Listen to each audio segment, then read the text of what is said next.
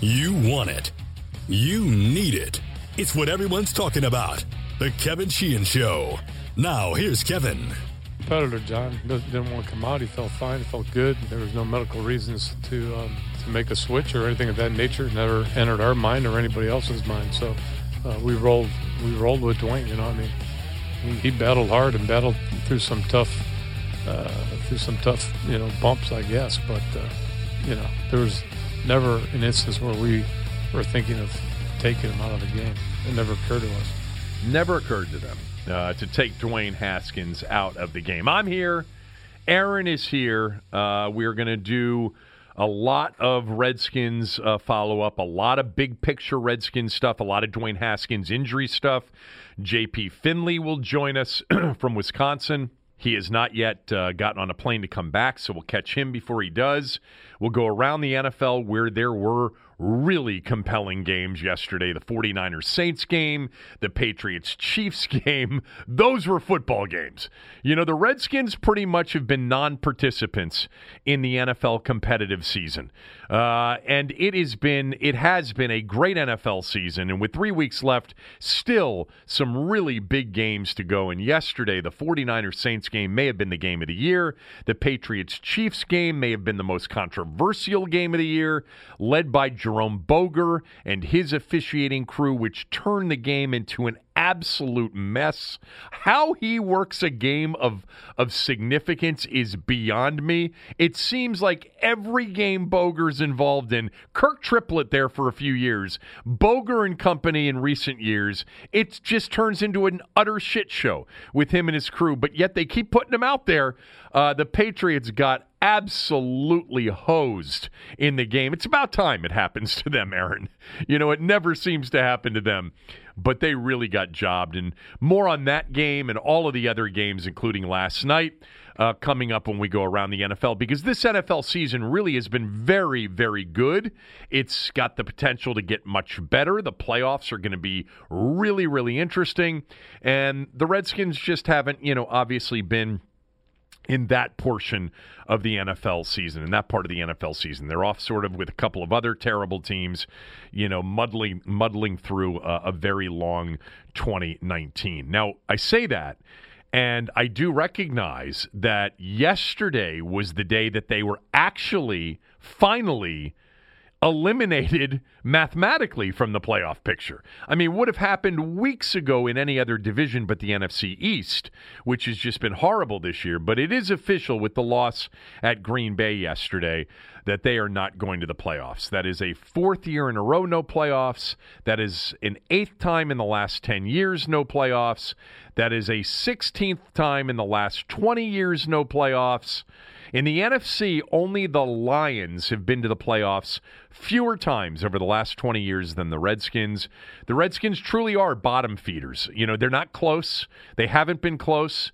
There have been moments over the years where we've all been fooled briefly into thinking things might be in the right direction or on the right path, but they never really are, and they probably won't ever be. Uh, not as long as Dan Snyder owns the team not as long as he continues to employ incompetent lead figures in the football operation. There might be, you know, we've talked about this so many times in the past. There's a head fake season here and there, you know, a run to 9 and 7 and a 6 seed and a first round loss. That might come once every 3 or 4 years, every 5 years.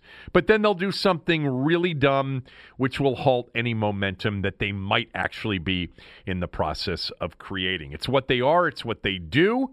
Um, and we have to deal with that, um, even if there are big changes coming. And that's where I will start. I will get to the Dwayne Haskins injury stuff and some of my thoughts and tweets during the game and after the game that seemed to rile a few of you up. Uh, we will do a game take as well because there's actually, you know, um, some credit to be uh, handed out and and and given to some of the people involved with yesterday for a second straight week. But we sort of start with this: Will there be news this week about the Redskins? I said last week or the week before, I forget now. I think it was early last week, Aaron. I said, keep your eyes and ears, said it on the radio show, said it on the podcast. Keep your eyes and ears open for news this week. And I said last week, I said next week, but it's this week um, that may come out during the league meetings in Texas, which are mid this week. Jason La Canfora from CBS Sports yesterday during the morning, you know, NFL show said the following quote sources say snyder is beginning to understand the gravity of his situation and that major changes could be coming to the skins front office this week he also mentioned that David Shaw, the Stanford coach, could be a target for the Skins. David Shaw is one of those guys that has been on the Skins short list at various times and other teams' short lists at various various times. I think David Shaw is a phenomenal college football coach. He's been in the NFL before. I can tell you right now what he's not good at, Aaron. David Shaw is not a good uh, you know, clock manager, time manager, score manager guy but I think his football teams have always been highly disciplined, and he usually gets more out of less, which to me is always the indication of a really good coach. Now, as it relates to what La Canfora reported and what I uh, discussed last week, um, I think there's a decent chance we're going to get some news this week. If I had to wager, I'd wager that the news is that the Bruce Allen era is over uh, in Washington. Um, I don't have that on good enough uh, sources. Uh, I don't have good enough sources on that to go with that as a report. Um, but I have been given indication from various people that I trust over a month now that that Bruce wasn't going to be here in 2020.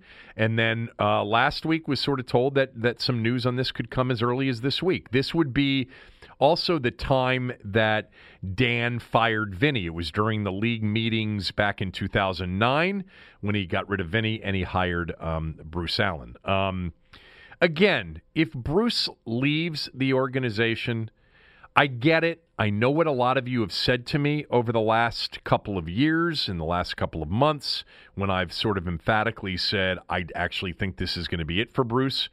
Um, it doesn't mean the organization has gotten rid of its biggest problem, which is the owner. I, I, get that. That's true. You know, a lot more has to happen than just ridding themselves of Bruce Allen.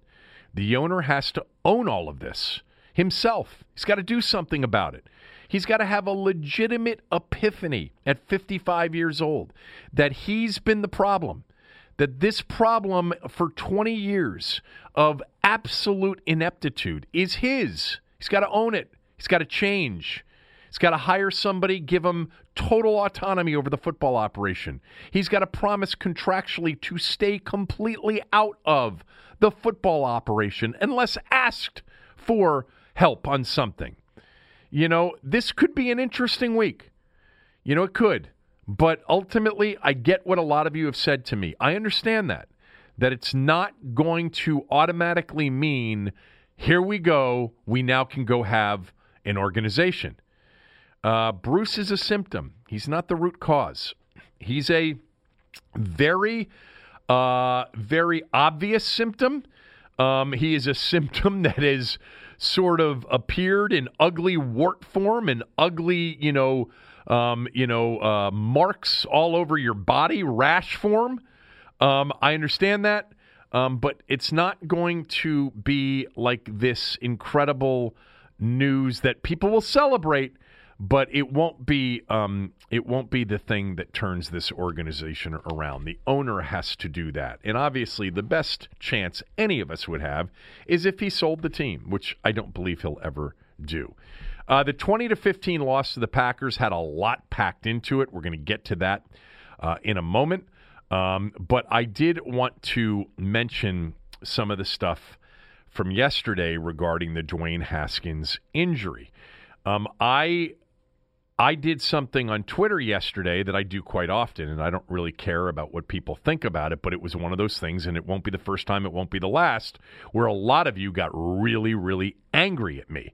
You know, the last place, Aaron, you really want to just sort of throw a thought out there if you're not ready to take the heat for it is in 280 characters or less on Twitter. Yeah. You know, um, but uh, all of you out there, let me just say up front, all of you that were criticizing me, and some of you demanding an apology, uh, hell will freeze over before you get an apology from me on anything I tweeted yesterday. Understand that, okay? You're not getting that. It ain't going to happen. not going to happen. Now, what you really got after me about was something that I tweeted out following the game yesterday. Um, uh, it was uh, a follow up to a tweet, an earlier tweet. And I tweeted the following. This is what I wrote. I, I wrote that maybe he, meaning Haskins, wasn't as injured as he appeared, and perhaps he's just overly dramatic, and they know that about him. I didn't hear that from anyone. That was just a guess. Remember the wrist excuse from a few weeks back? Question mark, and then I hashtagged it Redskins. And a lot of you really, really came after me because you thought I was accusing him of faking an injury. I was not doing that. I did not do that. I was not accusing him of faking an injury. I don't really have that much of a problem if you came to that conclusion from that one tweet and you didn't see any of the earlier tweets or you haven't listened to the podcast or the radio show. But for those of you demanding that I apologize for it, not going to happen. You know, that tweet was just a follow up to an earlier tweet. I had tweeted earlier that perhaps he was the type of person that is overly dramatic when it comes to things and that the team maybe knows this about him.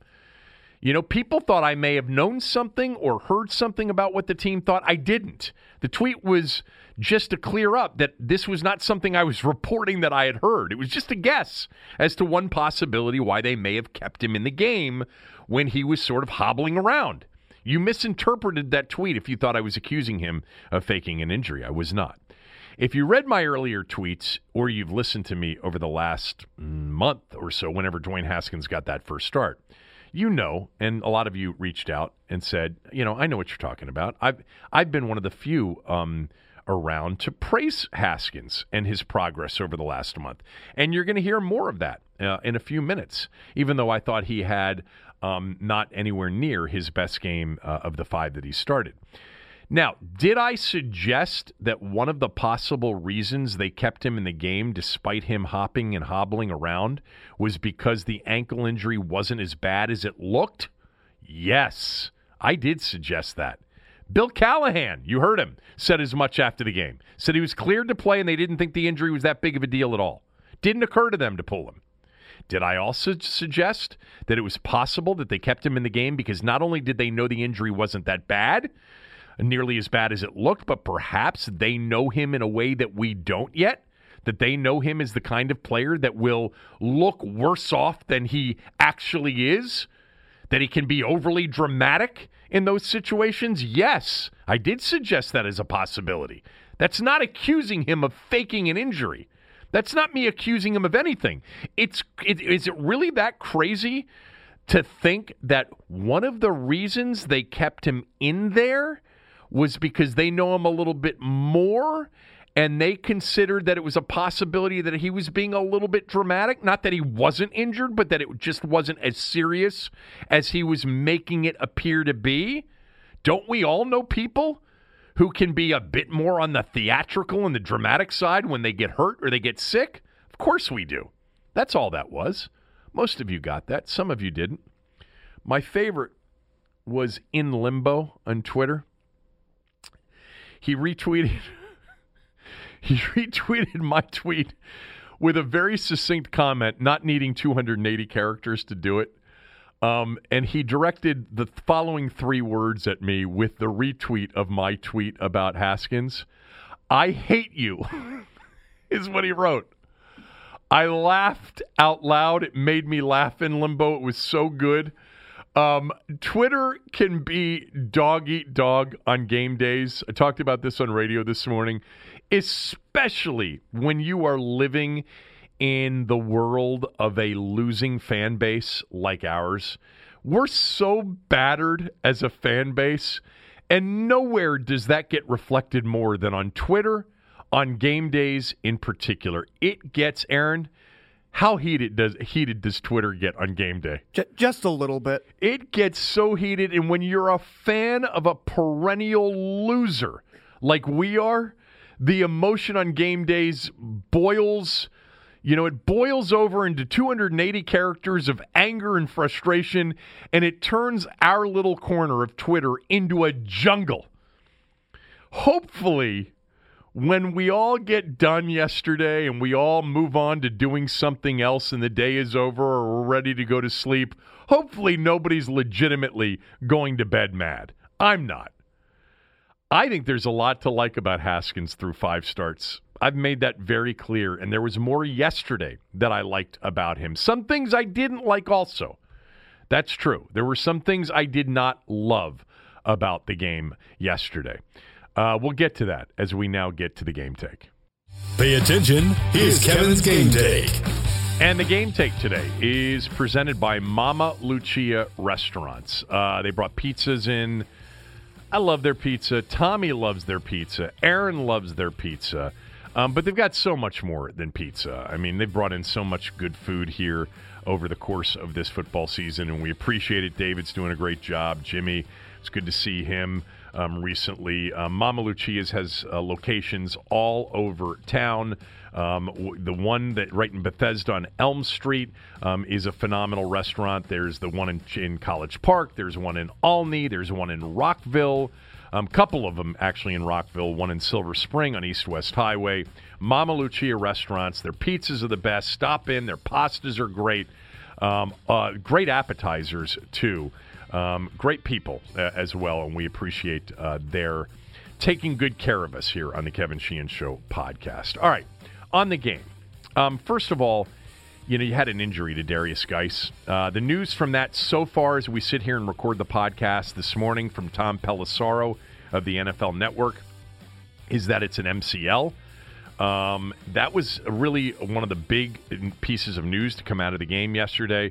Uh, I was told that Derrius was telling people that he had a torn MCL, and I was also told that this was a similar thought back uh, a year ago in the preseason when he debuted against the Patriots. They thought it was an MCL as well, and it turned out to be an ACL. Let's hope it's not that. There's an MRI scheduled. There will be news on this later on uh, today. Um, uh, on the game itself, you know, it was one of those games that I was watching similar to like the Minnesota and Buffalo games where I never legitimately thought they had a chance to win the game, even though score wise they were in the game. I did think that they played pretty well. You know, played well enough to lose by five to a good team, a playoff team on the road in a very difficult difficult place to play. You know, the Redskins, if you pay if you pay attention to this stuff, and Aaron and I do, they're becoming a covering machine. Five and two against the number over the last seven. And one of the reasons they're a covering machine is the number one thing on the things I liked list. And I know this sounds like it's, you know, uh, a given or it's cliche, but you know, for teams that are three and nine coming into a game like that a lot of times you do not see the effort that the, the Callahan teams here over the last few weeks have put out. They played really hard. I'm not a big Bill Callahan fan, as I'm sure you know. Um, I've been very critical of him, and I'll continue to be when warranted. And if, you know, the truth is, if he coaches any team in 2020, uh, I don't think that team will be a good team. But at the same time, I have to acknowledge that this team is better under him now than it was at any point earlier in the season with Gruden. You know, ultimately he's got wins over Miami, Detroit, and Carolina. So the results, you know, aren't great. Um, but they play hard, and the, and other than the Jet game, they've been a more physical team than they were before he took over. More often than that, they they've been a better team than they were before he took over. Not a good team, mind you. All right, but for a second consecutive week, I'm going to give some credit where I think credit is due. That this coaching staff is getting more out of this group than I thought they would. It's not great.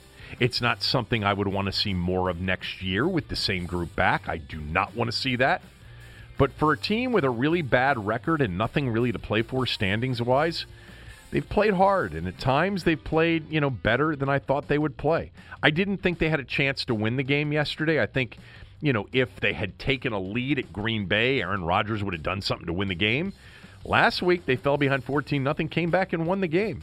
You know, the, the, Minnesota game and the Buffalo games were games I really watching didn't think they were very good in.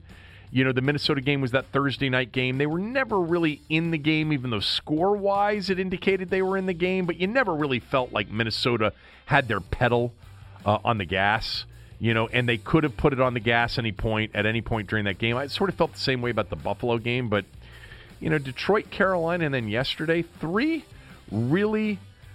Um, three three efforts in a row worthy of some praise. So that's the first thing on my list. The second thing on the uh, on the list of things I liked, the defense again. You know, it wasn't a perfect day by a long shot. But the thing that stood out more than anything else was they made one of the great quarterbacks in the history of the game and one of the great quarterbacks in the game currently. They made Aaron Rodgers look ordinary. They made him look uncomfortable, really. The pressure on him was consistent. It got him off his game. You know, last week against Kyle Allen and the Panthers, the Redskins probably had their best pass rush day in years. They had seven sacks, and it felt like it could have been nine or ten. Um, you know, yesterday was another good day. Ioannidis, he collapses the interior of the pocket. He does. He's a good player. Payne and Allen are good players. Kerrigan, before he got hurt yesterday, was pretty good. They sacked Rodgers four times, but it could, it could have easily been five or six sacks. Now, Rodgers missed some wide open throws that could have made the game a little bit easier for Green Bay. But you know what? I sort of credit the Redskins defense for making him uncomfortable, getting him out of his rhythm. The coverage was good most of the day, too. When you play the Packers, you have to contain Aaron Rodgers. You cannot let him get comfortable. You know, whether it's on schedule or off schedule. If you can do that, if you can make him have an un Aaron Rodgers like day, you know, when he went 18 for 28 for a buck 95, that's it. Sacked four times as mentioned. Only had maybe one or two big downfield completions.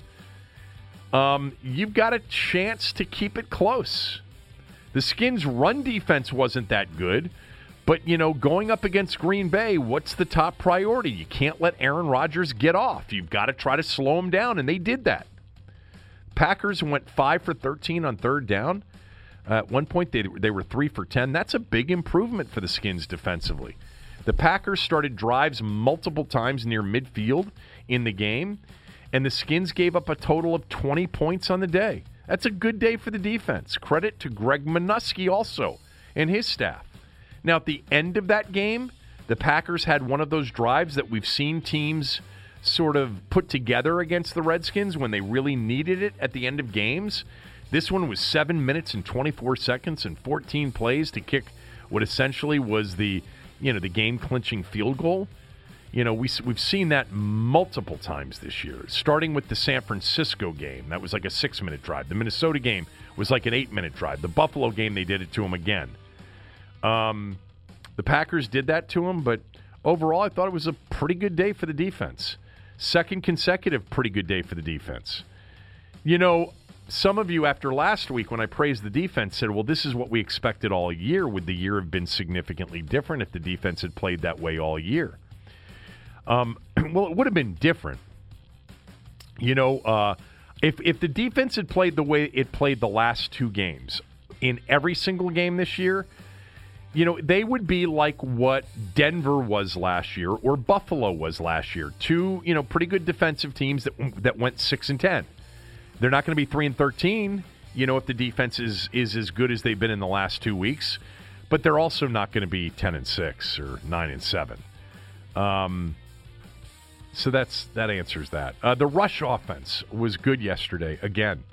You know the Redskins have emphasized the running uh, uh, the running game since Callahan took over, and they've done it well much of the time. They rushed for 121 yards yesterday, 4.3 yards per carry. Adrian Peterson was really good again, and then there was Derrius Guice. You know, off to a good start, five carries, 42 yards, 8.3 yards per carry before he got hurt. God, I hope he's not seriously injured. Um, you know, he's he's good, but he's perhaps, as we've mentioned, too injury uh, injury prone. I feel badly for him if this is season ending. I wanted to see more from him this year, including some proof that he could stay upright, and maybe we saw that he can't. You know, the um, early portion of the game, Adrian Peterson got the bulk of the carries. I think at one point he had seven carries, and Guice only had one. And some of you were um, s- saying, well, why is that? I mean, play the young guys. I agree with that. But I think Callahan's giving carries to Adrian Peterson as the lead guy still because he really respects Adrian Peterson. And he's got a philosophy of, you know, rewarding guys who are earning their time with preparation and, in Adrian Peterson's case, leadership. I think he's trying to send a message that this guy prepares. He's a pro. He's a leader. And even though, you know, we're going young in a lot of spots and we really like Derrius, uh, Adrian's still going to be a big part of this thing. I think there's something to admire about that when it comes to Callahan. Um, you know, perhaps no choice now uh, with if Guice is hurt and out. Uh, the last thing on my uh, things that I like list is Terry McLaurin. He's just he's he's really become. Is he the best draft choice they've had in in uh, and how long? I, I, don't know. I mean, I don't I don't have the I don't have the list in front of me. Um, he's really good. Okay, he is a he's a starter. He's a number one. I don't know if he's an elite number one. I think it's too early to say that. Um, he's better than Josh Doctson. I think we can definitely say that much. Uh, Terry McLaurin made an incredible catch in that end zone. That ball was behind him. He snagged it with his opposite hand, reaching back left handed. What a catch. What a season he's put together. Where is he in the rookie of the year? I mean, he's uh, he's low on the rookie of the yeah, year. like top but, eight, top nine, something yeah, like that. but right? that definitely was one of the catches of the year. Great catch, really good catch. Um, you know, and looking at their their recent, you know, Jonathan Allen's a first round. I'm looking for like you know the mid rounder. Matt Ioannidis would be the guy. Matt Ioannidis has Pro Bowl potential as an interior defensive lineman. He hasn't been in the Pro Bowl yet. I doubt he will coming off, um, you know, being a part of this team this year. He is a very good defensive tackle. Very good.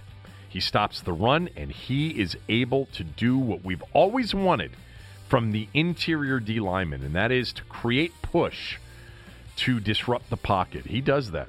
Um, By the way, Terry McLaurin seven, tied for seventh on Rookie of the Year right now. Okay. I mean, he's not going to be the rookie of the year. No.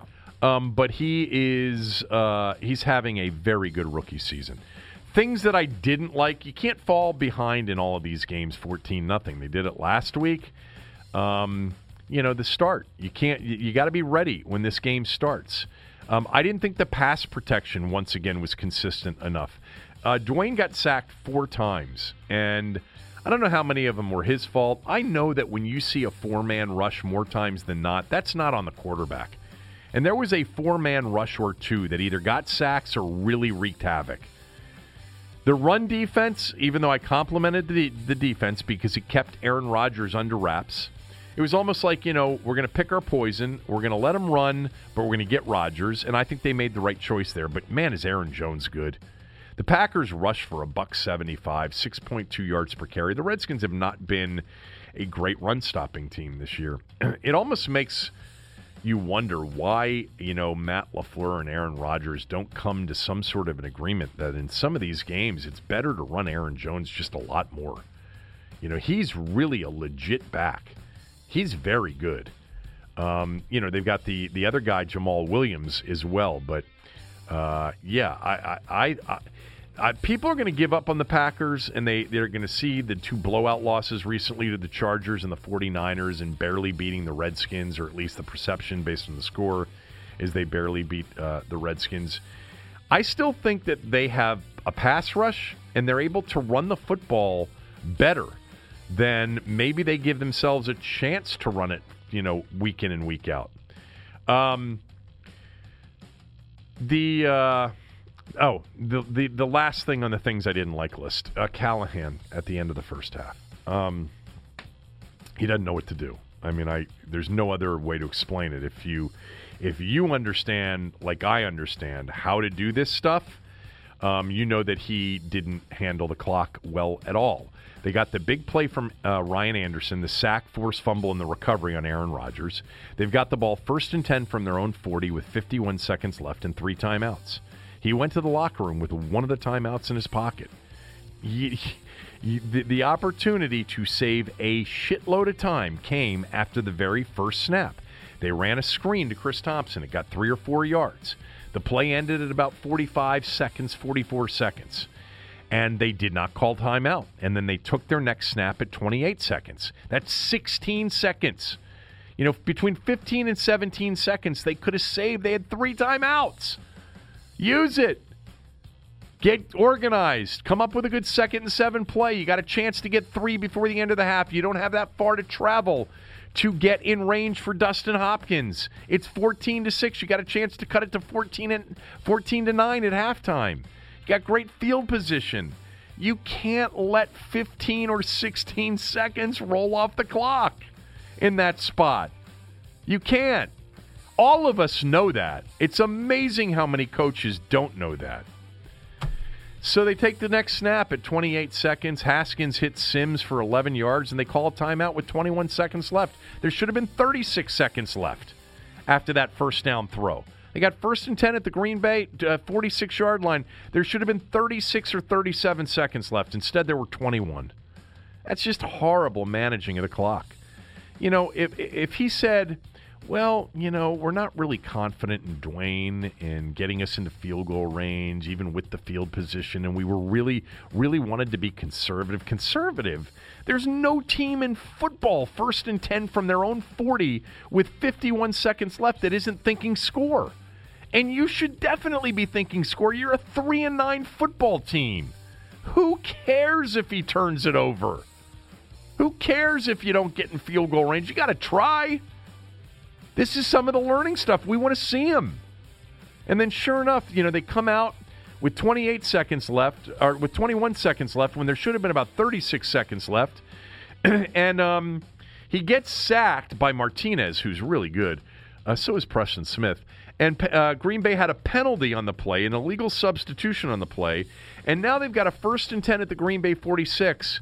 Um, and there are 14 seconds left in the game. Hello? Seriously? He threw an interception on that last play, trying to force something. The snap came with eight seconds to go. He, there should have been 24 seconds left and maybe he doesn't force the ball to Harmon. He was late on that ball. Was picked off by Amos, the safety that they got from the Bears last year. He's been a good player for them. Um, ridiculous. Just a complete lack of understanding on how to use timeouts and manage the clock at the end of the half. He's clueless.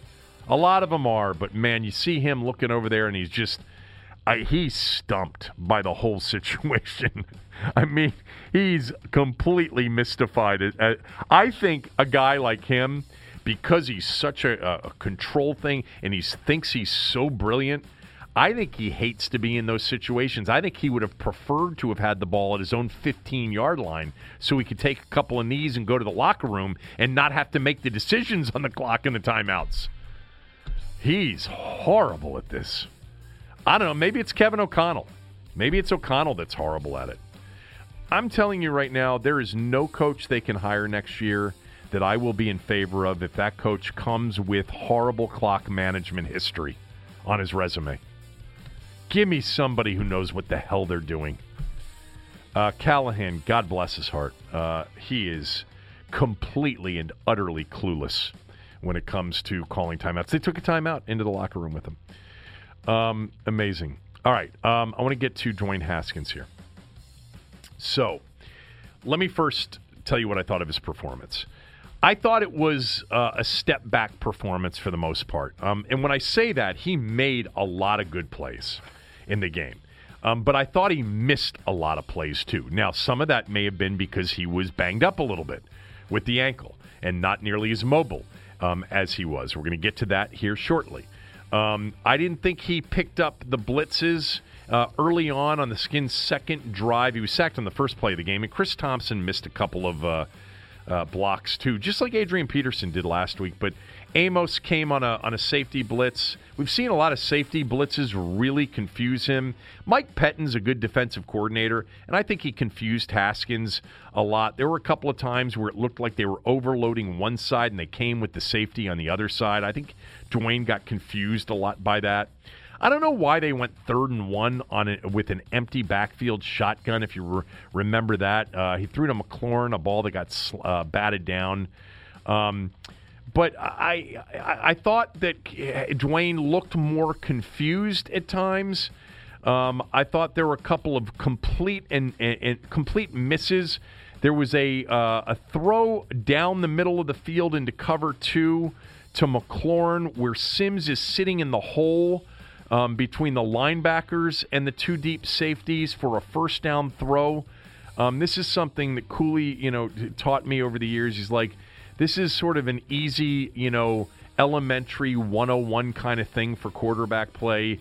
You know, you know, and when you see, you know, cover two and you see that shell, you know where you're going to go with the ball. If your receiver can get there and you can protect, there's going to be a hole if they sit down and in front of that thing over the linebackers and in front of the two safeties. And Sims was sitting there and he forces one into the cover two to McLaurin. You know, that's it's just that's a bad decision, guys. It really is. Um, he's got to get better on that stuff. Um, uh, that was a that was a third and six. I think they had a chance to. You know, they probably the throw would have been to Sims short of the sticks, but he would have turned and easily gotten the first down. Um, I also thought he made a, a, lot of good throws. He he had um, a really really good throw. Uh, to Harmon for 30 yards on the drive that resulted in the first touchdown. That was a third and 13. You know, he's back there, and that, that came after um, he was injured, too. Uh, he's back there and he held on to it. And some of you think he's holding on to it too long. I like his quick flick release when he waits for somebody to get open in the pocket. And that one was a really good throw to Harmon under duress. And Harmon made a really good catch and run that got him down to, you know, the two yard line. They scored on the next play, I think it was, with Peterson. Um, I, I, loved that that throw uh, in the game. Um, he had a really good third down and four throw in the third quarter to Sims for eight yards. He had a great throw to McLaurin on quick, unblocked pressure on a slant on third and two. This is another example. We've seen this in, in his five games. He is willing to take the big shot in the pocket, not afraid to take the big shot. The eyes don't go down, he doesn't cower. He hangs in there, he makes the throw, he takes the big shot. This is encouraging. This is one of the things I'm encouraged by. This is the thing I pointed out last week or the week before that, that Joe Gibbs, I'll never forget when he said it about Doug Williams. What does Doug Williams do? He's willing to take the big shot to make the throw. Doesn't see it. His eyes never go down, they stay down the field. You see that with Haskins. Look at that third and two slant throw to McLaurin. It's on the money, it's a quick throw. Here comes the pressure, and he takes a big shot. Um, you know that last drive is you know uh, it's 20 to 9 it's two and a half minutes to go they're playing soft coverage i don't look at that as much as i looked at some of the other throws as being impressive um, anyway uh, overall uh, i loved the way he competed on what was you know at the very least a slightly injured ankle. Uh, i thought he was i thought he showed some toughness there. And it's what I've been saying about him, you know, going back to preseason, the thing that I, in, I, it just, my gut tells me watching him, he's got confidence. He has a very, um, he, he has, he's got a strong psyche, and he's tough and competitive. And I like that about him. And I think we saw that again yesterday. I think he was inaccurate at times, though. I think he missed a lot. I, I give him a C minus for the game yesterday. Um, my that's probably my lowest grade for him so far. You know, the comeback win over Detroit was not a great game through three and a half quarters for him. wasn't his worst. It was wasn't as bad as I thought some people made it out to be. But the final two drives, which won the game, you know, I upgraded him for that. Uh, C C minus yesterday. But again, um, I admire his compete. I really do. I admire his compete. Now, on the injury, um, I almost want to take you through my thoughts chronologically because as I was watching the game, live on television. I am definitely wondering why he's still in the game. You know, he's hobbling around pretty good. Um, there's that one play where he reaches to hand off and looks like he can't get to Peterson. I think he actually tripped on Sims or on Scherff. Um, but you know, this isn't a playoff game. Maybe they they viewed it as a playoff game because if they had won, they would have still been in mathematical you know contention this morning. Um, but you know, you're not a playoff team. He's your future, or at least presumably your future. Um, if he's hurt, why is he playing? Why are you risking it? That's what I thought as it was going on. You know, uh, I tweeted out at one point during the game, he's hopping around onto the field. What, what am I missing? Why is he in here? However, with that said, after listening to Callahan, after listening to his press conference, after listening to, to Dwayne say, "I'm not coming out. I, I was, uh, I'm going to play. I, I, I'm, I'm a competitor," to listening to some of what his teammates said, and I'll ask JP about this when he joins us. They seem to really have some respect for him hanging in there. Now, again, um, I wouldn't be shocked if the injury was what Callahan said it was, which is not so serious, you know. Um, but you know, he was certainly hampered. You could see that with his lack of mobility. Um, but at the end of the game, when I heard Callahan, I heard him talk about the competitiveness, and it, I, I heard him talk about a competitor that, and I heard him say that he was cleared to play. And when I heard him say that, uh, I liked the answer. I, I did. I if he was cleared to play, you play him. The mindset for a team that is set by a coach and quarterback in particular is that if a game's being played, you compete and you try to win that game. You know, most fans, and I'm one of them, would prefer close losses right now so that they've got a chance for Chase Young or a chance to trade something for a haul. But, you know, that would not be my preference if I were actually involved in the operation. I understand the people that are in the operation. They are competitive people. They're professional athletes and professional coaches. They're competitive people. They're in that game to win the game. You know, Dwayne had an ankle injury. He was cleared to play. No one was saying that he was so badly hurt that he needed to come out. He doesn't want to come out. He wants to compete. You let him compete. I like the answers from them. I think, like a lot of these things, you know, we don't know um, when we're watching this what is actually going on in the game. We only know what we're seeing. We don't know if doctors have cleared them or if they're saying, hey, it's a little bit, you know, dicey or, or iffy. And you can laugh at their uh, track record when it comes to medical and training. And, you know, as recently as this year, we saw Derrius Guice probably stay in the game in the opener a little bit too long.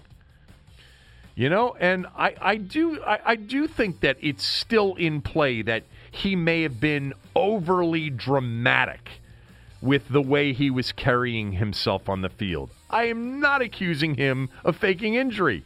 It's not what I'm saying. There's a distinction. You know, bottom line is after the injury, you know, he hooked up with Harmon on that 30 yard play to set up a t- t- uh, t- uh, touchdown. The total post injury numbers were 14 of 22, 148 yards, and he only got sacked one more time in the game. I also would say to you, this wasn't a concussion. This wasn't a knee. This was an ankle. Now, if you're compromised with an ankle, it could put you in position to take on another injury. I understand that, but the dude competes. Callahan recognized it, his teammates recognized it. I actually think it was a bit of a moment for him, net net. Didn't have a problem with it afterwards. Had a problem with it in the moment, not afterwards. And of course, you know, this is one of those things we do pretty well as a media base, as a fan base, man. We we don't do controversial wins and losses very well because we don't have many of those. There aren't enough games that matter around here. We do injury controversies pretty well. We do medical stuff pretty well. You know, and here it comes the outrage. You know, how could they not see that he was carrying his leg and his arms around the field? I mean, it's back to the RG3 thing, the Seattle playoff game. You know, that was a playoff game, people. We have litigated that. We have discussed that for years. It is one of the moments in Redskins history that really, really polarized a lot of the fan base. You know, a lot of you saying they ruined him for good. They had a responsibility to pull him from the game. And, you know, I'll, I'll never forget watching that game. I certainly thought, man, he doesn't look good. Uh, he's I'm certain he's coming out at some point. But when you heard all of the people after the fact, you know, the doctors cleared him. Uh, Dr. Beanie, um, you know, uh, James, um, why am I blanking on James's last name from Birmingham? Andrews. Andrews. Dr. James Andrews, you know, uh, coming out of a room in the locker room where Robert wasn't, you know, around for the locker room uh, half for the halftime meetings, and everybody's like, "Where is he?" Shanahan's getting ready. To, he's already told Kirk, "Kirk, you're going out to start." And they come out, and Robert's begging him to play, saying, "There's nothing wrong with my knee. We were just adjusting the brace." Um, it was the playoffs, you know. Context for that was this dude had carried them to the playoffs, and pulling pulling him out in that spot with the doctors clearing him to play would not have been uh, an easy thing for any coach to do. Uh, never, ever, uh, after the fact, thought that that was the issue that many of you did. In fact, I pretty much have taken the view that people that were so up in arms and exaggerated it like he was carrying, you know, his leg, he was walking around on one leg, as you know, sort of. And I said this earlier in radio, and I believe it. It's it's a bit of a non-competitive pansy-like answer uh, for me. It is. Um, uh, yesterday's different. It's not the playoffs. Maybe they thought they were playing for the playoffs. So if they had pulled them and said, ah, we, we're just not going to take a chance, the doctors cleared them, I wouldn't have had a problem with that. But the fact that the doctors cleared him and you heard about the, you know, you heard the reaction with everybody, you know, appreciating that he that he had toughed it out. I didn't have a problem with that either. You know, these things are not, you know, black and white. They're gray. I get it. Um, they, they and they're really, really gray when we don't have all of the information. So uh, we'll uh, agree to disagree or we'll agree to agree, um, depending on where your position is. I didn't feel it during the game that he should be in it, but after the game, I didn't have a problem with him staying in it. There you go. C minus, uh, maybe a C on the day. Wasn't his best day. Wasn't his worst. Um, you know, every game he's making some plays that make you encouraged or makes me encouraged. And at the same time, I want to be clear on this too the jury's way out on him. Way out. Like, I am nowhere near convinced that Dwayne Haskins is and should be the franchise's future. I am just where I've been the last few weeks. Intrigued, more um, impressed than I thought I would be in a lot of the things that he does, and not completely opposed to seeing him come back unless you've got a chance to draft Joe Burrow. Now, there's no chance if the Redskins were on the board with Burrow there that I wouldn't take Burrow if I'm the Redskins. I'm not passing on the next Aaron Rodgers if I think I, as an organization he could be the next Aaron Rodgers in hopes that Dwayne becomes the next Ben Roethlisberger. You know, Burrow looks more Aaron Rodgers possible than Dwayne does Ben Roethlisberger. And if you get to April and Burrow's on the board when you pick, if it were me right now, on December 9th, I would pick Burrow and figure out an answer for Dwayne. But I don't think they're going to have a chance to take Joe Burrow. Uh, I think he's going to go number one overall, probably to the Bengals, who will replace Andy Dalton with him. And um, with that uh, understood, and more likely than not, you know, I am still intrigued with Haskins. I'm not bailing on him by any stretch. You know, three weeks from now, I may bail on him. Um, I will. I, I, I'm going to mention this one thing and this is a thing that you're going to say, oh, this is something that you would do with Tommy, or Tommy would say. No, Tommy will probably weigh in on it. Uh, I'm not going to debate that. But he tweeted out, um, he responded to an Antonio Brown Instagram. Antonio Brown put out this long Instagram, essentially apologizing, right, Aaron? It was an apology for all of the shenanigans. I mean, do you believe him? I don't. Um, he's unstable. But Dwayne Haskins um, responded to the Instagram um, with um, AB to DC, let's go, bro. So I don't like that. Call me boomer, call me old, call me whatever you want. I don't care. Okay? He's got young receivers in McLaurin and Harmon that people are excited about. You know, like focus on your guys. It's a bit of a slap at those guys to be out there on social media responding to Antonio Brown's, you know, apology on Instagram um, coming from Dwayne Haskins saying, "Let's go, bro." AB Antonio Brown to DC, District of Columbia, with with the emoji of two eyes, like, "Hey, we're watching." How about focus on your team, on your young receivers? You got some good ones, and let the front office people handle that stuff. You know, let the front office people handle that stuff. Now, with that said, hell, why not? I mean, bring them on. Bring them on next year. I mean, they're not going to be any good next year, more likely than not. It's going to depend on the coaching staff. If they let me let me um, let me retract that. If they come back with Bruce Allen and Bill Callahan and all of these dum dums next year, bring on Antonio Brown and Reuben Foster. Let's go out and sign all of them. All right, all of the players that have some issues. Let's get all of them that are talented. I'm all for that next year. But if you've got, you know, legitimate football people in your front office and a new head coaching staff, no, you, you don't. I don't think that that's something you want. Um, all right, let's bring in JP Finley, uh, who is at the airport getting ready to board a flight back home from Wisconsin. First of all, I, I don't know if that I, that I asked you this last week. Had you been to Lambeau before? I had not, man. It is a uh, it's an incredible place. It was really I, I really enjoyed walking around and just seeing it. Yeah, it's I, I haven't been. I've heard it's spectacular. All right, let's get to Redskin stuff, not game related. Start with this. Uh, what are you hearing about potential changes? I talked about it last week on the radio show and on the podcast that I thought this week could be an interesting week in terms of news with the league meetings going on. It was sort of at the same point back in 2009 um, when Dan canned Vinny and hired Bruce Allen. Are you hearing that uh, anything's imminent? You know, imminent is such a tricky word that could mean tomorrow or it could mean this week of the month. Um, you know, I, I asked some folks if this week is the week and, and didn't really get a firm answer. Okay. I, I think I think it's imminent, but I don't know that it's this week. And you know, if you go back when when when Vinny got fired and Bruce got hired was December seventeenth, two thousand nine. So uh, that could be next week. Um, I, I tell you what's not going to help is what I expect to happen next Sunday when they play the Eagles is, is going to be 60, 70 percent green. You know, guys, fans wearing green at FedEx Field.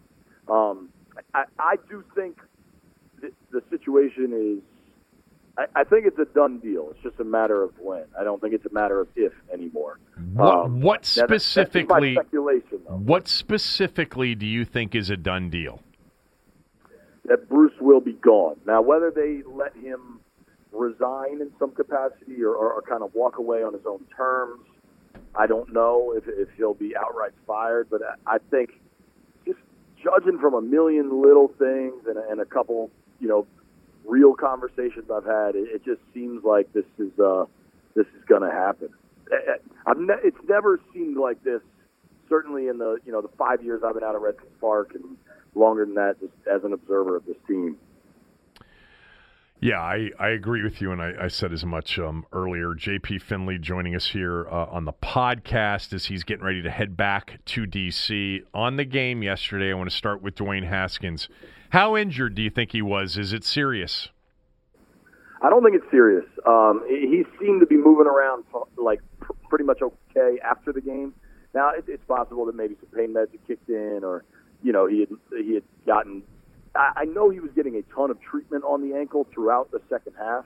That uh, you know, every time he wasn't on the field, trainers were on the bench working with that ankle and, and you know keeping it loose. I would say, uh, but I don't think it's a concern that he would miss the next start, anything like that. I, the best I can tell is that he got it rolled in late in the second second quarter when Preston Smith kind of landed on him, and he was in some pain. And uh, you know, early in that third quarter, I, I thought he shouldn't be in the game. I thought it seemed pretty obvious he wasn't mobile. But as the game went on, he really seemed to be okay. I, I think he played better, you know, late in the third and early fourth quarter, and he seemed to be seemed to be moving way better, you know, by the fourth quarter than he was coming out of coming out at halftime. I listened to you and everybody um, pepper uh, Callahan afterwards with questions about it. Um, were what did you make of his response, which was essentially he's a competitor. He was cleared. Um, there wasn't much concern about the ankle injury. What did you make of that whole press conference and his answers?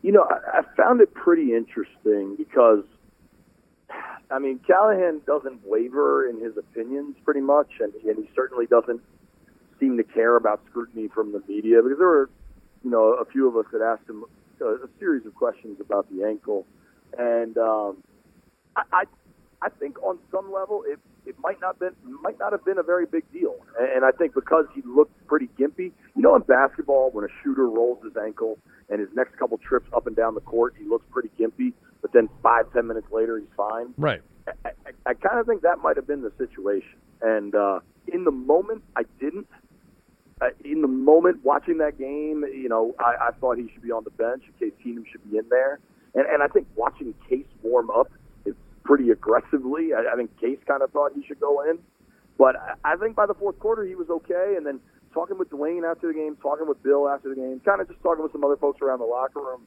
I, I think, I think it was one of those situations where if the kid had come back and won that game, this would be celebrated in you know, the cover of the Post today would be some sort of heroic headline with a picture of him, you know, limping along. I think it was an opportunity for him to prove, you know, I'm a rookie, I'm tough, I'll play through it. I think the linemen appreciate that kind of stuff, and uh, I, I don't, I don't think they were ever putting his long-term future in jeopardy.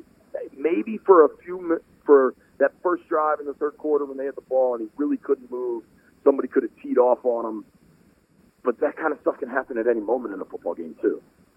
What did people in the locker room, other than Callahan, which we heard, you know, back here, and listening to Dwayne uh, with Larry afterwards, listen to that. What did players think of him being out there? Um, largely, I mean, I think the guys were impressed. Uh, you know, um, McLaurin, I, I, I interviewed Terry after the game, and he said, you know, that's the kind of competitor he is. He's going to stay out there and give it everything he's got. I think um, Morgan Moses had pretty similar comments. I, I think by and large, the players think, I think on some level, they're like, that's what you're supposed to do, and they're happy to see a, a first round rookie take that mindset. Do you think that this, um, him playing yesterday, you felt the same way I did in the moment? In the moment, watching it on television, I thought, what's he doing in there? This is a meaningless game, and he's your future. And I didn't feel that way about Griffin um, in, in, in 2012. But um, do you think that this is going to turn into one of those things? Like, I always think the Griffin thing is one of the most – polarizing issues among media and fans of all time. What happened in that Seattle game? This is not well, going to. They should have pulled him in the Seattle game. No, this is nowhere close to that. Yeah, Robert was dragging his leg on the no, ground. see, stop, to... stop, stop. No, you're stop. You're a Shanny defender on this. No, I'm a, I'm a, I'm a big, I'm a big defender of Shanny on this. He was told by the I doctors, know, he was cleared by the doctors, and and I and, and there was a lot of context to that as well, and it was a playoff game. So you and I did. As we'll, somebody agree. who has coined and trademarked the smell test, there's also the eye test. When you watch that game, Robert clearly shouldn't have been on the field. I don't think Dwayne yesterday ever came close to that. It wasn't a playoff game. I, I mean, I think uh, to your point, I think trying to compare those two situations is is is not even close. Oh, a, but what I was what I was going to get to is I think a lot of our a lot of our friends in the media are going to start making it out that Dwayne was dragging his leg around in his arm yesterday for much of the second half. You know, I will not, and I will push back on those two. You have my word. Um, actually, uh, Griffin in that playoff game, I did think watching it that wow, he should probably come out. They probably have a better shot with Cousins. But after hearing the explanation afterwards, I never ever had an issue with him continuing to play that game in a playoff game when the doctors just flat out told the coaches that that that they cleared him and that the only reason he was gone in that locker room at halftime, they said, was because they tried to fix the brace that had come loose. Um, but anyway, well, we, we th- that that's history. What did you make Sure. of the game yesterday? They were competitive again for the second straight week. You know, I never thought, and I don't know if you did, I never thought they were going to win the game yesterday. Um, and last week, they obviously got the lead, and so you had to think there was a chance they could win the game. But I thought that they competed hard, um, and I thought that. Uh, you know, for the second consecutive week, they they accounted, um, you know, for themselves pretty well. I, I mean, you and I pay attention to the same thing. I liked the Skins with the points all week. I thought 13 was too many. Yep. I, I, I don't think Green Bay is quite the, the powerhouse that their record might indicate. And, you know, I said this on my podcast last night. On some level, Callahan deserves a little bit of credit because he's got these guys playing really tough. Yeah. And it, it's not exciting, but the way they're running the football and, and committing to running the football, you know, this is what I'll say. So after the Minnesota game, if you remember, that's when Bill was saying, hey, we went toe to toe with one of the best teams. No, you didn't. You just slowed the game down enough that the Vikings didn't run right. away with it. And because it was a Thursday night game, they were happy to just get out of there with a win. But yesterday, against the Packers, I'm not going to use toe to toe, but but the Skins were competitive, and you know, Green Bay got made the plays they needed to. When they got that field goal, the game was basically over. It's it's nice that Dwayne was able to lead them on a two minute drill touchdown, but you know, in some ways, those points are don't really matter outside of covering. But I think um, I think you're learning something about the young players on this team. I, I think Terry McLaurin i- is, I mean, the best draft pick this organization has had when you consider like the value and stuff. I mean, for a third round pick in some time, I think Matt Ioannidis is stud. I think Daron Payne is a really, really good player. Cole Holcomb's all over the place. You're learning some good things about this team that, that I really believe in 2020 and beyond. I, I think assuming Bruce goes and the structure of this organization starts to look different, if there's a new GM, if, if there's a new football boss, I think that guy can sell some head coaching candidates on on, on real opportunities. Yeah, I, I, I, it's hard to disagree with that. O- Obviously, Snyder's still there as the owner, so that's that's a, an impediment for a lot of quality people to come here, even if Bruce is gone. But to your point, I think what we've learned here over the last you know several uh, several days is that several games is that they actually have some players. I, I know you got to run. Last last thing, you, you I gave Callahan some credit too. You you think Bruce is gone? I think Bruce is gone. Do you think there's any chance Callahan's back? No, no. I mean, I won't say zero, but I don't see it happening. All right, go get your flight. Thank you so much. Thank you. All right. All right, Kev. See you later. JP Finlay, everybody. Listen to his Redskins Talk podcast. Uh, follow him on Twitter at JP Finlay NBCS. Um, and also, um, use mybookie.ag if you're looking to gamble. All right? Uh, mybookie.ag is one of those reliable places that you can have faith that if you give 'em money, you're going to get it out. You're going to be able to bet with quality lines. You're going to be able to wager in many different ways straight bets, parlays, teasers, future bets, etc. Go to mybookie.ag, and if you do that right now, um, here's their offer right now. If you join, MyBookie's going to match your deposit halfway, all the way up to $1,000. That means if you deposit $2,000, you get an extra $1,000 in free money to play with. All you got to do is use my promo code KevinDC to activate the offer. Once again, that's promo code KevinDC to get your extra cash from my bookie. Let's go around the NFL, Aaron. The biggest plays and the clutch moments.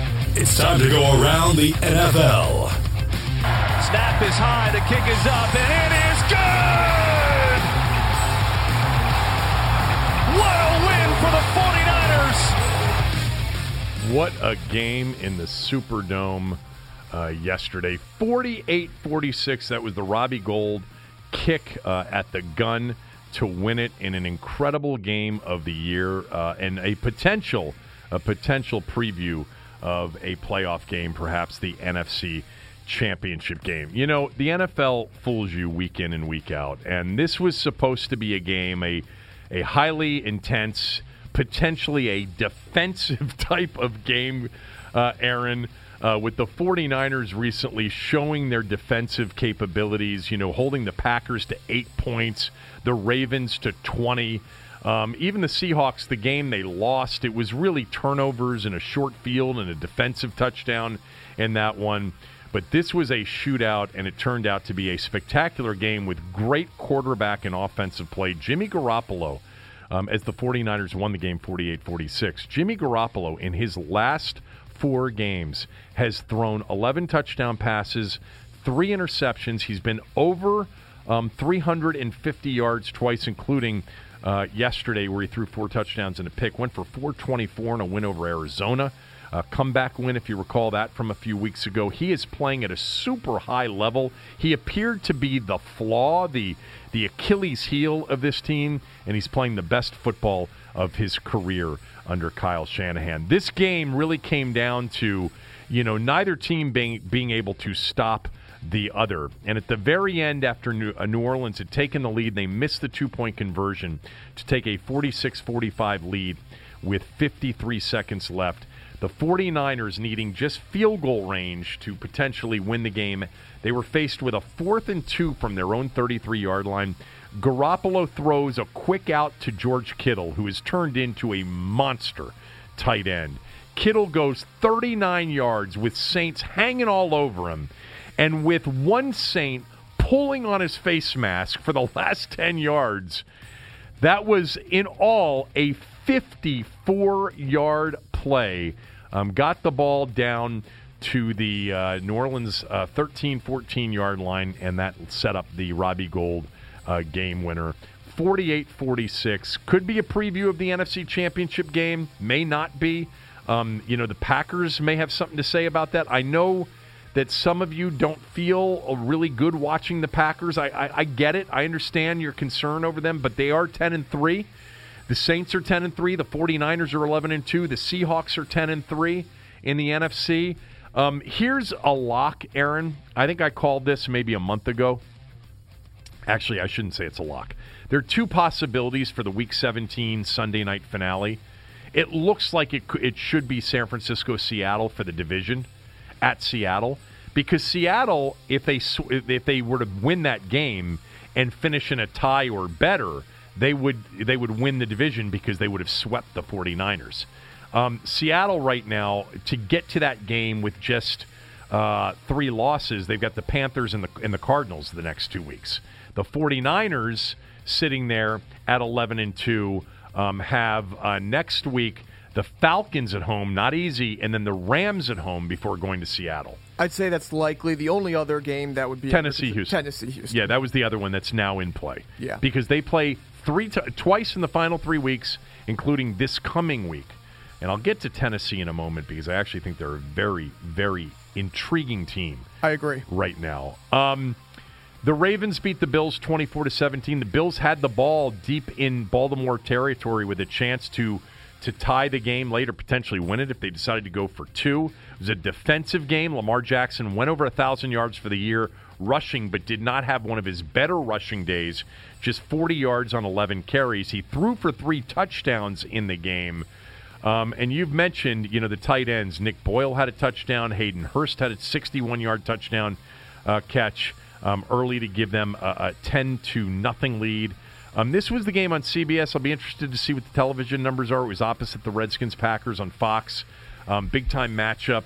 Ravens have won nine in a row. They're 11 and two. They are obviously now the front runner to capture the number one seed in the AFC um, with the Patriots losing, especially yesterday, and they, they own the tiebreaker over uh, the Patriots. Um, the Ravens have left on their schedule the Jets, Browns, and then a season finale at home against the Steelers. Could be a game the Steelers need, could be a game that means nothing to Baltimore. Um, Buffalo is actually interesting. I think they're a good team, but they are 9 and 4 now. They have the number one wild card spot in the AFC. However, their next two games at Steelers Sunday night, at Patriots six days later on a Saturday.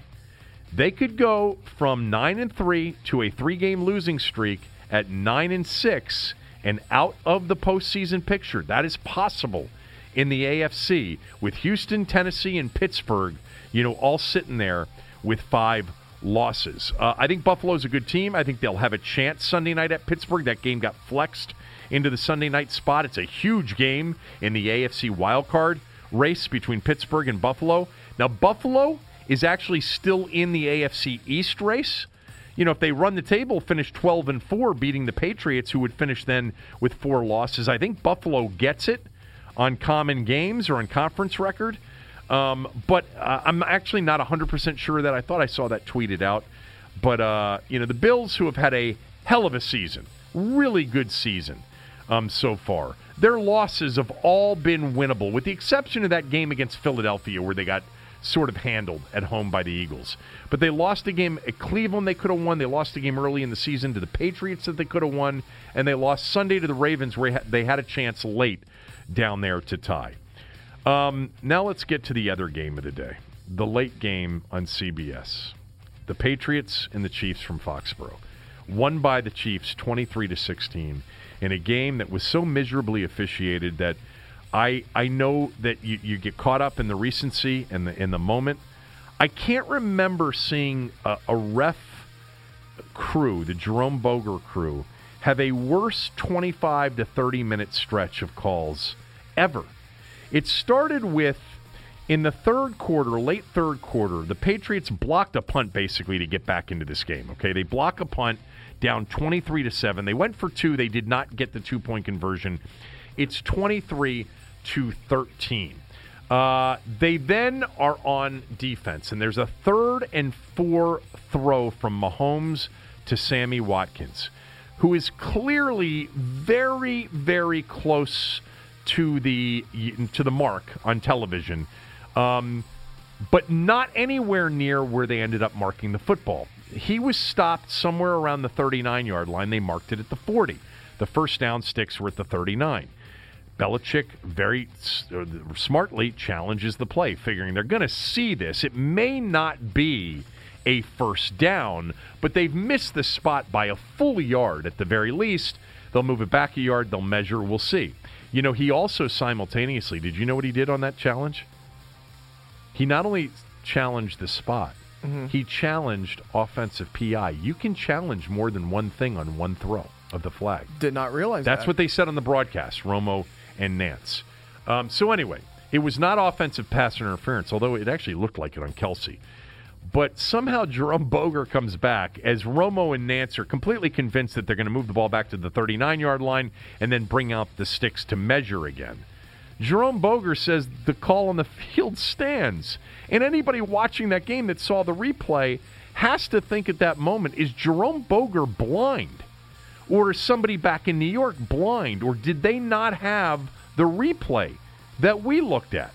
So Kansas City has a first down. Several plays later, maybe four or five player, players plays later, they've got a third and two at the New England 37. Mahomes hits Kelce.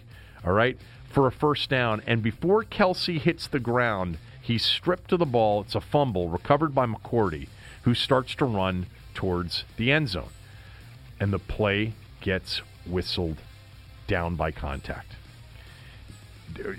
I'm sorry, get down by contact, saying that Kelce's knee was on the ground. Mm-hmm. What have we been told over the last couple of years? Let these plays finish. You can go back and fix it on replay. Do not blow the whistle on a bang bang play that could be a fumble, could be a completed pass down by contact. Let it play out so you give that team a chance to make the return. Boger and crew blow the play dead. And here comes Belichick challenging it again. He's pissed this time. Do you see how angry he was when he mm-hmm. challenged this one? They knew it was a fumble. The fumble got overturned. The call on the field got overturned to a fumble. New England's ball, but they didn't get the benefit of the return. So now they've got the ball at their own 37 yard line. Uh, I actually think the recovery was like at their own 40 or somewhere around there. Instead of potentially the score being 23 to 20. Now, I looked at the replay a couple times. I don't know if McCourty's going to take it the distance or not. He's going to take it for a good 30 yards before maybe Tyreek Hill, you know, uh, runs him down. Um, but they're going to have a chance for much better field position. Instead, they take over at their own 43, and now they're driving, and we're still in the window of the Boger crew disaster because on a third down and three, on a third down and three with about uh, 39 seconds left. Um, so now the Patriots take over, um, down 23 13 with the ball after that turnover, and they are on the move again. And here comes another Jerome Boger and crew mess up during literally like a 25 to 35 minute stretch that was just about as bad as you can see. So bad that I, I wonder if the league will consider suspending this crew. Now, it happened to the Patriots, so none of us are, you know, losing sleep over it. I actually bet the Patriots, but that's beside the point. But most people don't care. It's the Patriots. They've been on the right side of this stuff for years. But here come the Patriots down the field. And keep in mind that after that challenge of the Kelce fumble, the Patriots, because they lost the first challenge, which they should have also won, had no challenges, no challenges left. Brady hits N'Keal Harry, the the uh, the rookie from Arizona State. He gets into the end zone for a touchdown, but he's ruled out on the three yard line. And clearly, the replay shows not even close to being out of bounds. Should have been a touchdown with about 13 minutes to go, 23 20. Instead, it's New England ball first and 10 at the Kansas City 3 because they could not challenge it. Belichick was out of challenges. If he had another challenge, would have challenged that, it's 23 to 20. Should have had the other challenge, didn't. Then another play from that drive. Um, the next play from that goal line drive is a pass into the end zone on second and goal, I think at the Kansas City five yard line, to Meyers in the end zone, who looks like he makes the catch. It's ruled a catch. Both teams are walking off the field, and the referees get together, Aaron, and they say, nope, it was an incomplete pass. And they were right about that. It was an incomplete pass. But what they didn't do was reset the play clock. And by not resetting the play clock, they forced the Patriots to take a timeout. Belichick and Brady are saying, wait a minute, we, we got our extra point team coming out on the field. It's it's and, and Brady didn't. Brady didn't never left the field. I think he knew it wasn't a catch. And Boger and crew just said, "Eh, sorry, you got to use a timeout, or you're going to take a five yard penalty."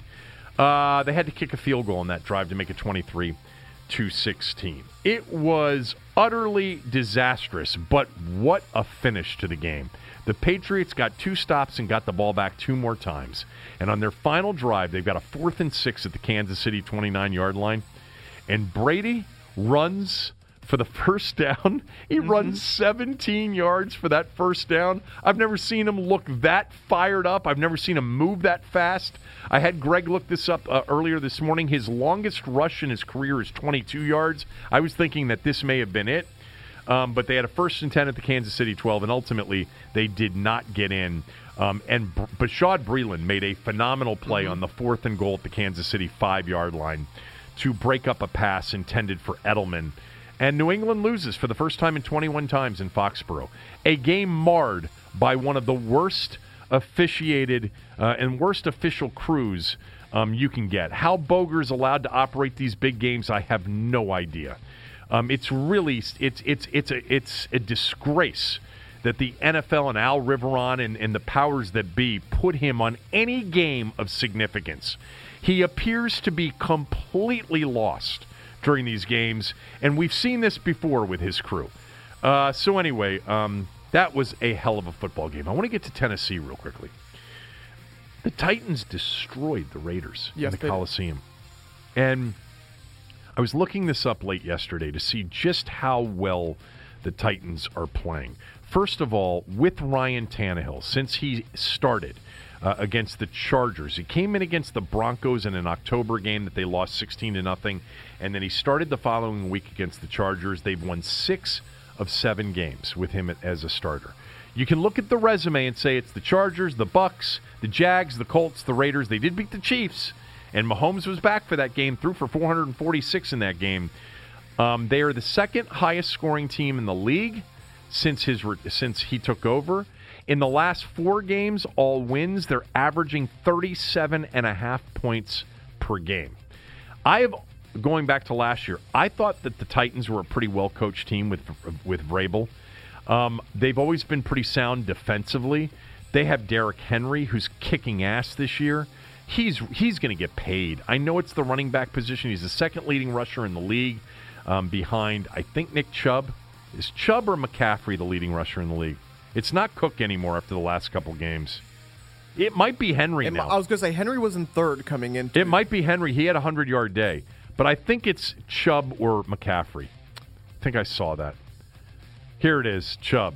Yeah, Chubb and Henry Chubb right and then. Henry, then McCaffrey, then Yep. Cook. Um, Derrick is going to get paid. But what do we make of the Titans? Like, I, I'll tell you what I make of them right now. They're the favorite to win that division. I agree with you. I think they're the favorite to win the division, and they're a team. I see. I can't say I don't want to see them in the playoffs if I'm an AFC team because the you know the Ravens and the Chiefs and the Patriots should have no problem with them, but they're interesting, and it, it you know we saw it at the end of last year with Derrick Henry going off again, and it's continued this year, and it really makes you wonder if you know just how bad was Marcus Mariota. I know that, but remember the playoff win over Alex Smith and the Chiefs in the wild card round two years ago that they ended up firing their coach after Right. they lost to the Patriots, which they were very competitive Right. in that Patriot game in the divisional round. How that was really like Derrick Henry's almost coming out party. Like he was so Yes. good in that game. And But then- Mariota was actually clutch Yeah. in that game. Of course, then Derrick Henry did nothing for the first 12 games of last year. Yeah, I know. So, um, well, here, here's here's what you make of the AFC right now. What looked like a lock for Patriots Ravens in an AFC title game, either in Foxborough or Baltimore, now looks like the Ravens are going to be the number one seed. They're going to host. They're minus money right now to win the AFC. Yeah, they're going to host both playoff games after a first round bye. Um, if they win the first one, they'll host the AFC Championship game. But you've got more people in the mix. Kansas City's back in the mix. Um, I'm not a big fan of the Chiefs, though. Like I, I, when I say that, they're so dangerous, and Andy Reid can coach them up, although he's always sort of coming up short in the postseason. Houston's, you know, how, how do they? How about my Denver team? You know what? I'm very. I'm getting closer to winning my season Yes, bet. you are. Drew Den- Lock is, is he a thing or? Uh, he looked great yesterday. Yes. Def- uh, Co- Cooley was all over Lock. I liked Lock too. Lock was one of those quarterbacks I said I would take before Haskins. Um, you know, along with Murray and um, Murray, Lock, and and uh, were the ones in terms of first round potential that I liked more than Haskins. Um, anyway, uh, what I was going to say about Denver is they, they go into, I mean, they didn't just beat Houston, they destroyed Houston. They're so good defensively, Denver is. And they have been all season long. And now Philip Lindsay's got it going. Lock's playing well. Um, I bet them at the beginning of the year to win more than seven games. I need to get to seven for the push. They're five and eight. They've got the Chiefs, Lions, and Raiders to finish up the season. They've got to win two of those three. Definitely possible to beat the Lions and the Raiders at home to finish up the season. Um, they'll, you know what? They're not going to be an easy out at Arrowhead next week.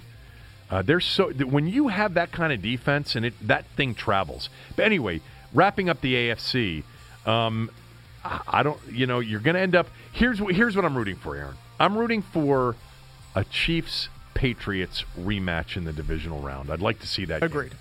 That's the game I'd like to see. I think the Ravens are going to be in the Super Bowl. Um, last night, the Seahawks uh, five game winning streak came to an end. They got absolutely taken to the woodshed by the Rams. You know, it was their they had the Monday night game, um, draining game Monday night. Uh, the Rams went off as a favorite. I would have given them out as a smell test pick. I actually played them personally. I should have given them out. They were plus one or plus one and a half on Friday. I, I kind of liked them. I leaned them, if you recall, um, but I should have given them out. Um, you know, the Rams have a very, they're right back in this thing in terms of the wild card picture in the NFC. Um, they are sitting there with games the next two weeks on the road at Dallas and at San Francisco. Obviously, that's going to determine their future. They need Minnesota to lose uh, as well. Um, the Vikings won yesterday, not overly impressive after the Monday night loss in Seattle, but they got the win, and now they've got a huge game uh, in Los Angeles next week against the Chargers. The NFC playoff picture is, you know, you got the NFC East. Somebody's going to win that division. There's no wild card, obviously.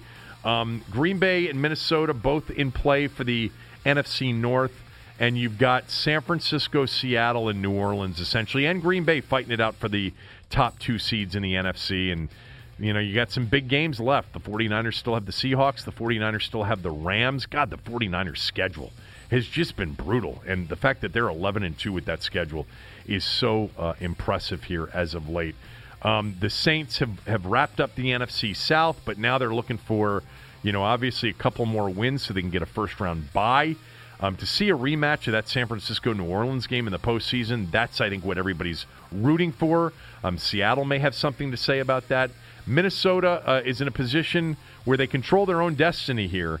Um, and they finish up the season with Green Bay and Chicago at home. They have one more road game. It's next Sunday, as I mentioned, in LA against the Chargers. Not really a road environment, but the Chargers, um, you know, got uh, got some life yesterday and destroyed Jacksonville on Philip Rivers' birthday. Um, he had a monster day um, yesterday down in Jacksonville. Um, who the, the the Jags have really turned into a horrible team, but Rivers was just 16 of 22, but for 314 yards. He averaged 14.3 yards per completion uh, in that game. And Austin Ekeler, what a day for him. Eight runs for 101 yards, four catches for 112 yards. He's been uh, become quite uh, the weapon. But some really good football the rest of the way uh, in the NFL. Um, there's we've we've missed a lot of it because we've we've been paying attention to this sorry team here. Um, but man, we there is some good football still to come. I think, uh, just as an aside, I'd lean Eagles tonight. That's a big number against the Giants and Eli. I think a lot of. I think this is a public favorite tonight. Um, the the uh, Giants. The smell test went three and two over the weekend. Uh, if you count Thursday, Chicago, I had Miami of Ohio, which won outright. I had Georgia, which wasn't close. I had the Jets; they didn't get it done, but I gave out the Redskins plus the big number. So a three and two smell test weekend. Um, I would lean heavily uh, Philly tonight. I'm going to play them personally. Not a smell test pick, but I would lean uh, Eagles in the game tonight. All right, let's finish up the show real quickly with some weekend DVR. Did you have a busy weekend? Don't worry, we've got you covered. It's time for Weekend DVR. All right, we're going to focus on just quickly the college football and the college basketball. The Caps won again. They're on a roll. They won six in a row. They get Boston this week after Columbus tonight. The Wizards lost to the Clippers last night. A lot of complaining, a lot of technical fouls. Beal's not getting the calls they think they that he should get. Um, but uh, Aaron was at the game Saturday in College Park. I watched it. What a what a college basketball game that was. Not pretty.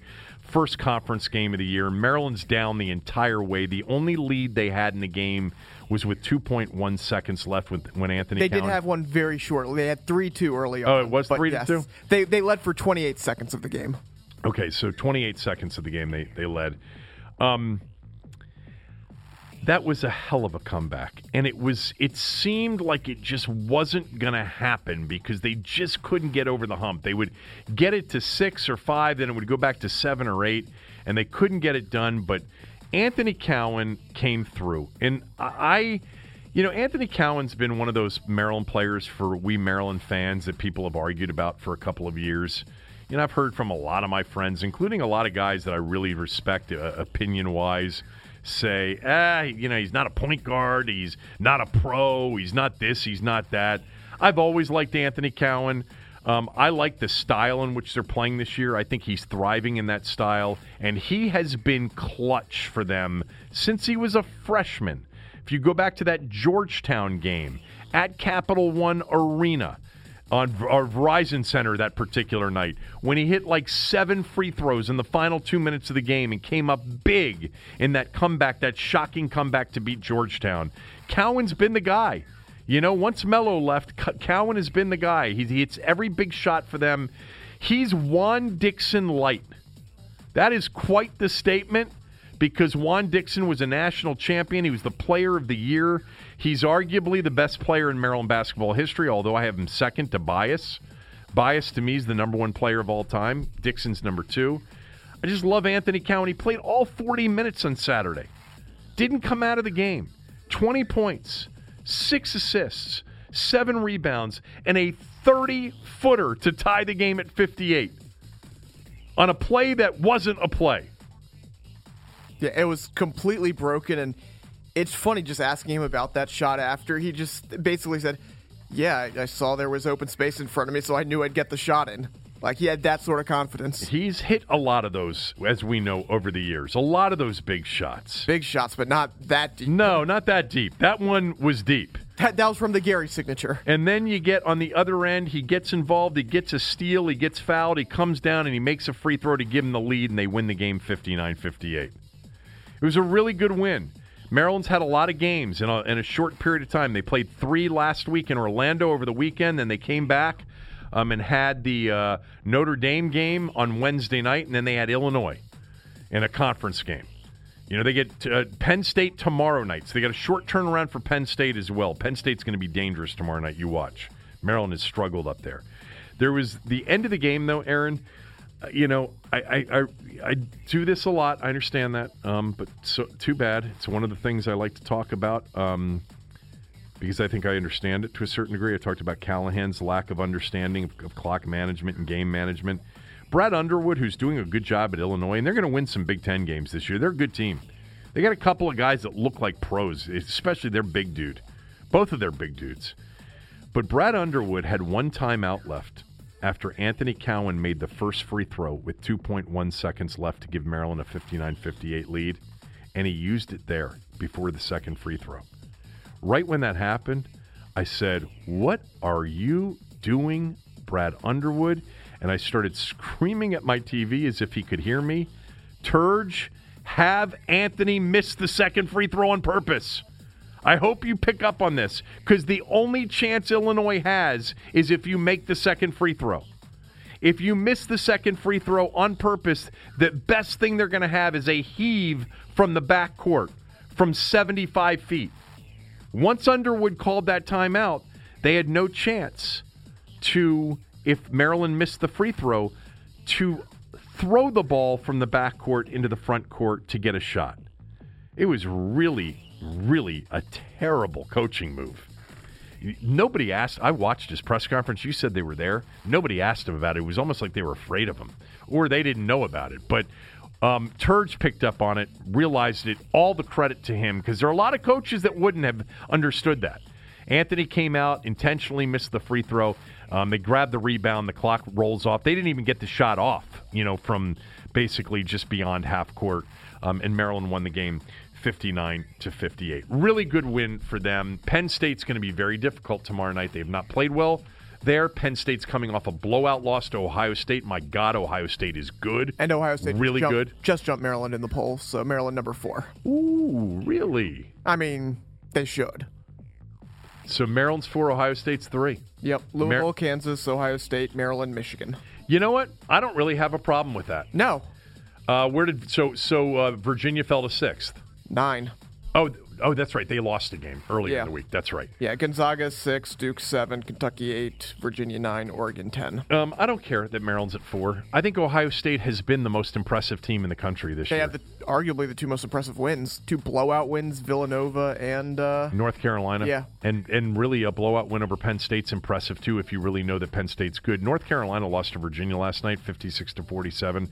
The Heels um, have now played consecutive games where they've scored less than 50 points. That's almost unheard of, and, and almost impossible to think that it, it that it's true with a Roy Williams coached uh, team.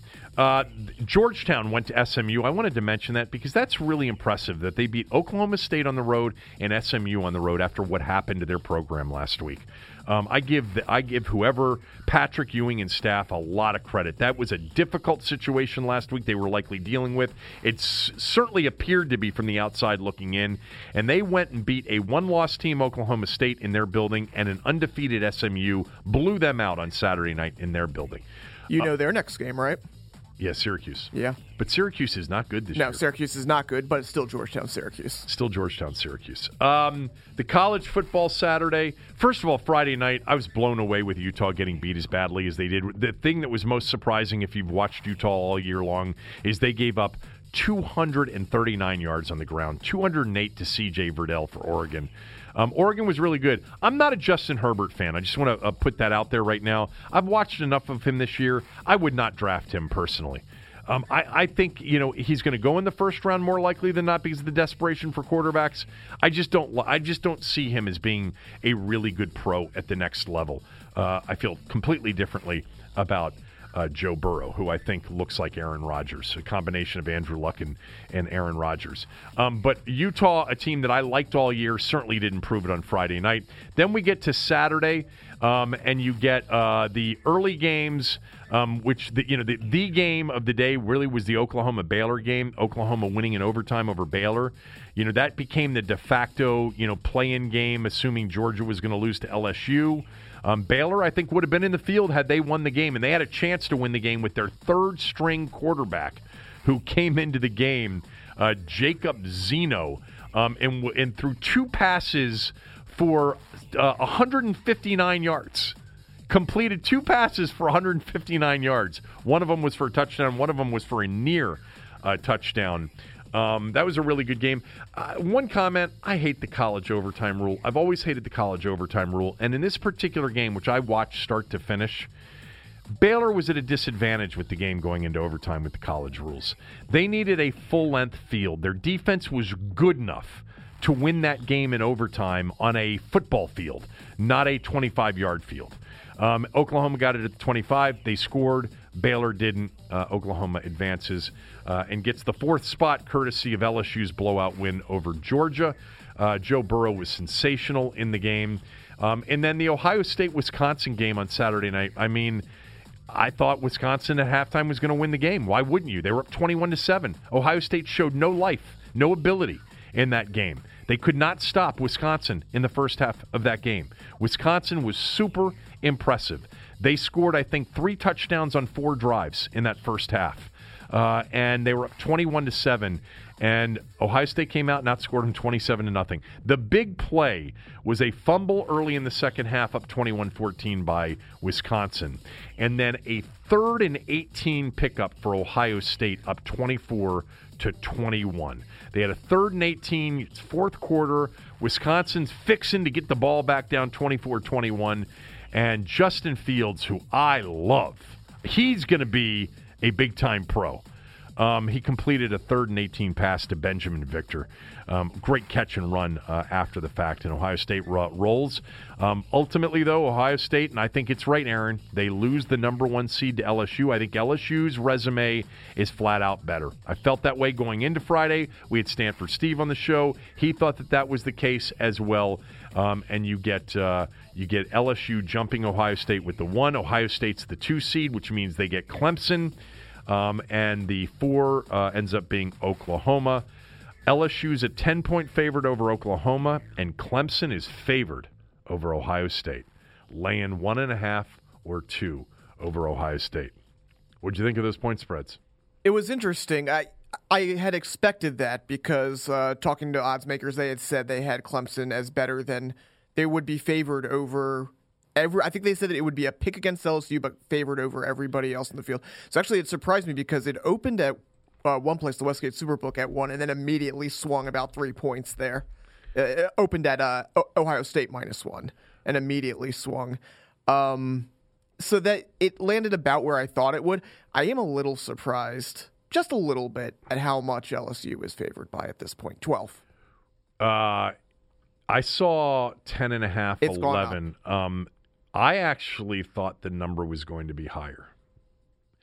When when the matchup got, I had not looked to see at what the potential point spreads were for the matchups before yesterday, and I told my son Corbin, who's into this stuff too. I, he goes, "What do you think LSU will be favored by?" And I said, "It may be two touchdowns." I thought it could be 14, and I saw the first number I saw was either 10 or 11, and I thought that that was kind of short. Actually, It's 12, 12 and a half across the board right now. yeah. I mean, LSU's defense is healthy now. You know, the one thing that you could could have said about them a month ago is, you know, they they give up a lot of yards, they give up a lot of points. I mean, Ole Miss put 37 on them. You know, you had Vanderbilt, remember earlier in the year, putting 38 on them. Alabama put 41 on them, but that their defense is much healthier now than it was, and they've been, you know, they they held Texas A&M to seven, and they really shut down Georgia. And Jake Fromm is, is to me he's got major issues at the next level. Um, he should have come out. Well, could he? Could he have come out last year? I forget now. I don't remember. I don't remember either. Um, but I'm looking forward to uh, to that playoff. Uh, it'll be a good build up to the 28th, and um, that's that Saturday before the final NFL Sunday of the year. And uh, I personally think that LSU is going to win the whole thing, but I'm not discounting Clemson. And and I think the line, Clemson could be undervalued right now. I think you might be right about that. Um, but uh, LSU probably has the best player in the field, and that is Joe Burrow, um, left in the field. All right, uh, that's it for the day. Back tomorrow with Tommy.